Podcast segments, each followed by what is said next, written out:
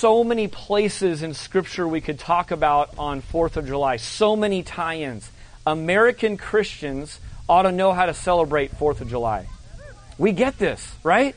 I mean, we understand this at such a big level, and for me, this is particularly pronounced this year, having been in a foreign country two weeks ago that was very different for me. I went in to exchange money at the Hilton. I told you last week of a few incidences, uh, knowing, in fact, that I was not in America. Remember those?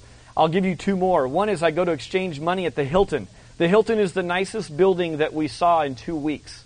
Um, and we walked in, and it's not the Hiltons we have here. I walked into a Hilton through a metal detector um, and a full, not quite TSA, but you know, a full blown you know uh, inspector just to go into the lobby to go exchange money. Then a few minutes later, we go to um, to the National Museum.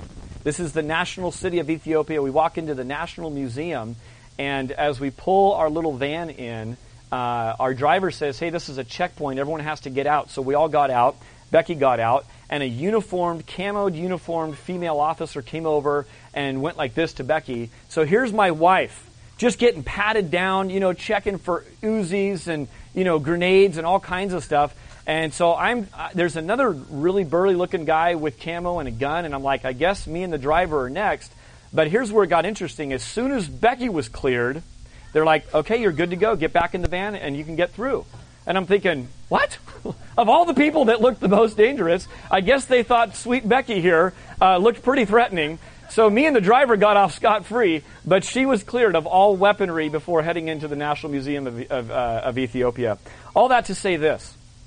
When I walk from a place to a place, uh, when I cruise around, I'm, I'm keenly aware, I'm extra aware this year of some of the liberties we have, some of the freedoms that we have, even the sheer color that we have, the lawn that we're sitting on uh, all, all, are in kind of stark contrast to what I, I just experienced a couple of weeks ago. I think those who have been, uh, I'm not going to ask you to raise your hand this morning, um, but uh, I happen to know many believers, this is, this is scriptural, that all of us at some point were in some way living in sin. Some of you did it in a very uh, law abiding, upstanding way, and it, mostly it was internal. Uh, others of you have paid for it with some some time in jail or time in prison. And those of us who have spent time in a prison cell uh, understand the freedom that we have probably a, a, little bit differently than, than those of you who haven't. I remember when I went in, uh, this is going to surprise some of you, I suppose, but I remember walking in um, to the, the prison cell uh, my first day. And I walked in, and there was cold cement under my feet there was cold cement on each wall closing in on me. Uh, one of the things I noticed immediately as I looked around the room was how hard the bed looked and how, um, let's just say, how poor the facilities looked uh, in, in my cell. And I remember sitting down and just feeling this weight of, you know, of prison and of confinement and wondering what I was going to do. And then I heard uh, this big booming voice say, uh, "Move it along." You know, our tour is moving on. I was at Alcatraz, and um, and and I, I got out of my cell, and um, and it was. I'm kidding. I wasn't in prison. Okay, some of you are just trying to tie that in. Um, but you know what? Being in that being in that enclosed space, you can you can just envision what it would be like to be in there and then taste freedom, walk out after who knows how long into the air that you can breathe. Look at First Peter. Did I say Second Peter? Um, look at First Peter, please, chapter two, and I want to read for you a passage that. Uh, that is that is pertinent here for today's topic. Starting in verse 13, follow along with me, and if you don't have a Bible, just listen closely. Be subject for the Lord's sake to every human institution whether it be to the, the emperor as supreme or to governors as sent by him to punish those who do evil and praise those who do good. For this is the will of God, that by doing good you should put to silence the ignorance of foolish people. Catch this verse live as people who are free, not using your freedom as a cover up for evil, but living as servants of God. Honor everyone, love the brotherhood, fear God, honor the emperor. I want to give you two just quick points to kind of chew on here this, uh, this morning before we chew on some food. Uh, the first is this to be subject to every human institution. Not long ago, we talked about being submitted to one another. Remember, as we entered the family in Ephesians, uh, late chapter 4, chapter 5, and part of chapter 6? Kids, you're to be submissive to your parents. You're to obey the parents in the Lord, for this is right. Wives are to submit to husbands. Husbands are to submit to the Lord. And now we have this human institution that we think about today, and that's our government. And we are commanded by, by the Lord in the same way that all these other submissions ought to be going on, the same thing ought to be happening as we submit to the civil institutions, and that is this for the sake of the Lord. Submit for the sake of the Lord. Remember, wives, what we talked about in submitting to your husband? Does that mean he's always right? No. Does that mean he's always making the right decision? Absolutely not. But for the Lord's sake, we submit one to another. And we're submissive to our civil government for the same reason.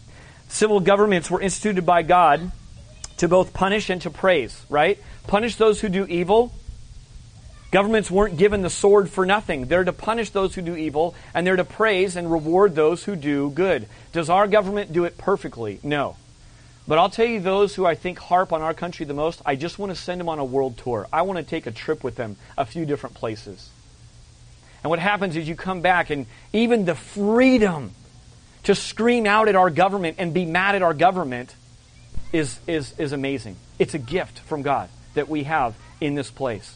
And we're not going to go this whole vein here, but we're going to touch on it a little bit later. Like our spiritual freedom, it, it costs something, right?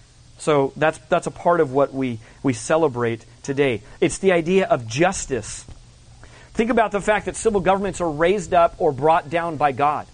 Is God sovereign or is God not sovereign? Read the Old Testament, discover very evil governments where Christians lived under and still submitted to their laws so far as they didn't command them to do something opposite of what God had clearly instructed them to do. We do not live in the most evil society in history by a long shot. We have lots to learn from others, brothers and sisters today who are submitting in all that they can to evil governments that God for this season has allowed. Here's two things it's not. Our government is not our hope. One thing to do is to be super patriotic, wave the biggest flag that you possibly can, uh, beat down anyone who ever says anything against our country because it's our hope. America's not our hope. Look, look in 1 Peter uh, chapter 1, verse 13, just a, a paragraph or two over. It says this Therefore, preparing your minds for action and being sober minded, set your hope fully on the grace that will be brought to you at the revelation of Jesus Christ. That's where our hope is, right? Not in the country. So that's one extreme. Here's another thing that some people think is that this is our home. This is our eternal home. So we have so much invested in here that this becomes everything. This is not our home. We looked at this a little bit last week, but 1 Peter 2:11. Scoot down just uh, scoot up just a, a couple of verses. Beloved, I urge you as sojourners and exiles to abstain from the passions of the flesh, flesh which wage war against your soul. You are a sojourner, you are a traveler. You are one who's got a temporary home in the US. The whole picture of a passport uh, in the US but a passport in heaven, one far outweighs the other one. And the way we're to do this is to put to silence those who are foolish by our good deeds. I hope that as an employee, as a Christian, your work ethic, your quality of your work, the time that you show up for work, the attitude that you have at work, all reflect to your boss, I ought to hire more Christians. I ought to hire more Christians. Do you know that that's part of your worship? Isn't that putting Christ in the middle of your, of, of your midweek? What if you preach one thing and talk all about the holiness of God and all about this and that, but you're just a lousy employee? That bears a bad name on Christ, doesn't it? So it is with citizens. The citizens of this land, as Christians, we ought to be those who put to silence those who are foolish by our good deeds. We ought to be such a way that our civil governments, even those local, know us and say, we need more places like Neighborhood Bible Church collectively, and we need more people like the Austins individually as a family. That's our aim and goal, and that's scriptural. Secondly, is this not only to be subject to every human institution, but to live free. Live as people who are free, not using your freedom as a cover up for evil, but living as servants of God. There's a negative command and a positive command, not for covering up evil. Would you agree that the more freedom that you have, the more temptation there is? Think about that for a second. The more freedom that you enjoy, the more temptation there is that comes with that freedom. Let me give you one example of how you might use your freedom to cover up evil. Okay? You might uh, be really proud of um, of a book that you own. I was looking at some pictures the other day of my trip to China, and they were so proud of their one brand new book that most of them had ever received in their entire life. Tears are coming down these people's faces. They were so thrilled. The book happened to be a commentary on the Bible. I felt what the Lord was doing in that place, and I stood up, and before my lesson, about 80 people or so, I said, Would you hold your book up so I can see your faces with that book? I've shown some of you that picture. Tears coming down their faces. Why? They got a brand new book. A brand new book. Now, here's, let me just show you this. I could be a Christian in China, receive my one brand new book, and you know what I could do? I could take that freedom that I got, I could take that liberty that I got, that gift that I got, and I could begin to be proud of it, couldn't I? I could be proud of my book. I could show off my book. I could subtly point out that Jonathan doesn't have a book, or if he does, his is old and ratty, and mine, oh, smells so good. It's a new book. The pages are white. No one's marked in it but me. Do you see how silly that is? I can be proud of that book. But with more freedom, with more liberty, with more opportunity comes this. Not one book. How many of you own only one book? I mean, we don't have just a book. We have what amounts to a library. Many of you in this place own a Kindle or an iPad. Not only do we own books, libraries, electronic eye trinkets that store our digital stuff, but we have houses that we can be really prideful in. All of this could be a cover up for evil. It's subtle, it's under the radar, but but we're taking pride in it. We're taking uh, a certain amount of hope put in it. So, with more freedom, with more opportunity, I think it's true that in general, there is more temptation for us. So, what does that say to American Christians? It says that we need to really be on our guard with this.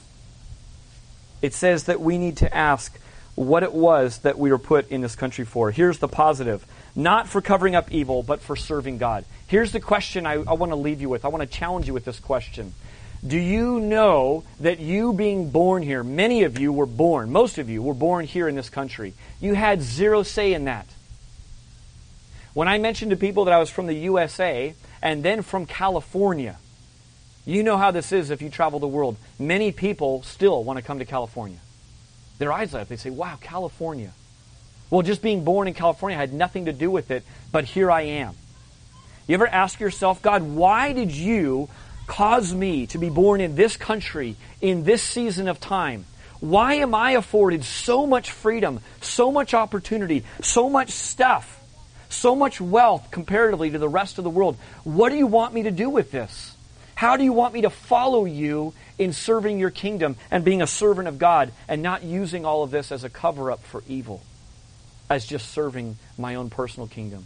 That's the question that I want to leave you with this morning. You were born in this country in this time. Discover why God entrusted you with this and then follow Him in that. I close with this. The Bible communicates that true freedom is found in the truth. Jesus said bluntly, I am the truth. I want to just uh, direct your attention. You have to turn there. You can look if you want. But John chapter 8, Jesus is talking to some religious leaders. He says this So Jesus said to the Jews who had believed in him, catch that part, to the Jews who had believed in him. How many Americans do you know that believe in Jesus? A lot. I meet a ton of people that believe in Jesus. He's talking to Jews who believed in him, okay? Here's what he said If you abide in my word, you are truly my disciples. Who was he talking to? Jews who believed in him. He's now qualifying that by saying, if you abide in my word, you're my true disciples. So, pop quiz. Raising your hand at a crusade two years ago and saying, I believe in Jesus, does that make you a true disciple of Jesus Christ? No. Flat out, it doesn't. How many are lost and thinking they're a guaranteed shoe in in heaven, spending an eternity with God because they've made a, belief statement? They've checked a box saying, I believe in Jesus. Here are some Jews that believe in Jesus. Watch where they go with this. Jesus says, If you abide in my word, you are truly my disciple, and you will know the truth. And the truth will set you what? Free. They answered him, We are offspring of Abraham and have never been enslaved to anyone. How dare you? That's the tone. How dare you? We're the sons of Abraham. We're Jews. We're the promised people. How is it that you say you will become free? Where's their hope? It's in national hope. Their, uh, their pride and their hope is in their bloodline, in their nation. Does this sound familiar? Do I believe I live in the greatest nation on earth? I really do. I haven't seen every nation, so I can't make that quality, you know, across the board but I really do believe it. But there's a way of saying that in a in a in a perspective under the sovereignty of God, or there's a way in saying that that that is your pride, that is your hope for all of time. Jesus answered them, Truly, truly, I say to you, everyone who commits a sin is a slave to sin. The slave does not remain in the house forever, the son remains forever. So, if the son sets you free, you will be free indeed. I know that you are offspring of Abraham. Yet you seek to kill me because my words find no place in you. To the Jews who believed in Jesus, there was no abiding in the Word, and the Word found no place in them. Here's my question to you today, Christian, or American Christian, or believer. However, you want to title yourself, God doesn't care about those titles. Here's my question for you Has God's Word found a place in you? Does God's Word today find a place in you? Are you abiding in that Word? If all of those are true, of course you believe in Jesus. You could work backwards from it and say, duh, of course I believe in Jesus. But working forward from that, believism or believing is not enough. By receiving the gospel Jesus offers and turning from sin, a big fancy church word for that is repent. You will taste, walk, and enjoy the freedom God came to give us. Just like our national freedom, spiritual freedom isn't cheap but costly. Some of you know that firsthand. You might right now have loved ones that you care about that are not at home. And I want to challenge you and encourage you to be in prayer for that. God's sovereign in that. Pray for people. We understand that this nation, understand our history, has been, has been built up and purchased by the blood of many. But unlike our national freedom, spiritual freedom lasts forever. And that's a really, really long time. There's going to come a day when you're no longer a citizen of the United States. You're dead at that point. You might be buried here, but your passport is revoked, right? And that's where I just beg of you, if you haven't yet, find yourself to be a citizen in God's eternal kingdom. The purchased price of our freedom was Jesus Christ, and that's the core message of the gospel. That's all that enables you to subject always to every human institution is the risen Christ. That's all that will allow you to live as free as God commands us. I want to invite the band up, and we're going to sing uh, just a couple more songs, and then we're going to dismiss to lunch. And I want to say a few words uh, about our lunch crew before we do that. But let me just say a word of prayer while we're all out here um, under the sun. God, we just praise you that we get to, as has already been mentioned, we get to sit out here and broadcast the Bible being read. And I don't think any one of us here has thought twice about it for our safety. We just have the freedom to do this. God, would you spur in us? Would you awaken in us If today is the day of salvation for some, would you allow them not to pass it by? Let them skip a hot dog to come and deal with important spiritual matters that will matter for all of eternity. It's a simple message that even the youngest child in this place can understand. And yet it is the power of salvation to everyone who accepts and receives this message of salvation, the gospel of Jesus Christ. I pray that as we sing about the amazing grace that sets us free from the slavery to sin, that it would spark in us something fresh this morning.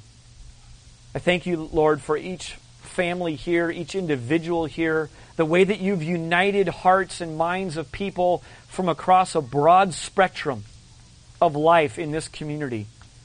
We pray, God, for those around us, those that you love, those that are created in your image. Would you give us an urgent heart for them, Lord. Not to befriend them, throw a Christian track at them, and then be on our way, but to lay down our very lives for them. That by our good deeds they would see the gospel being lived out. They would see the risen Jesus in our life in such a way that at some point they would have to ask, What's different about you? And God, that we would give winsome, truthful, gracious words about the coming wrath of sin that we're only saved from by the blood of Jesus Christ. We praise you and thank you here today. And all of God's people said, Amen.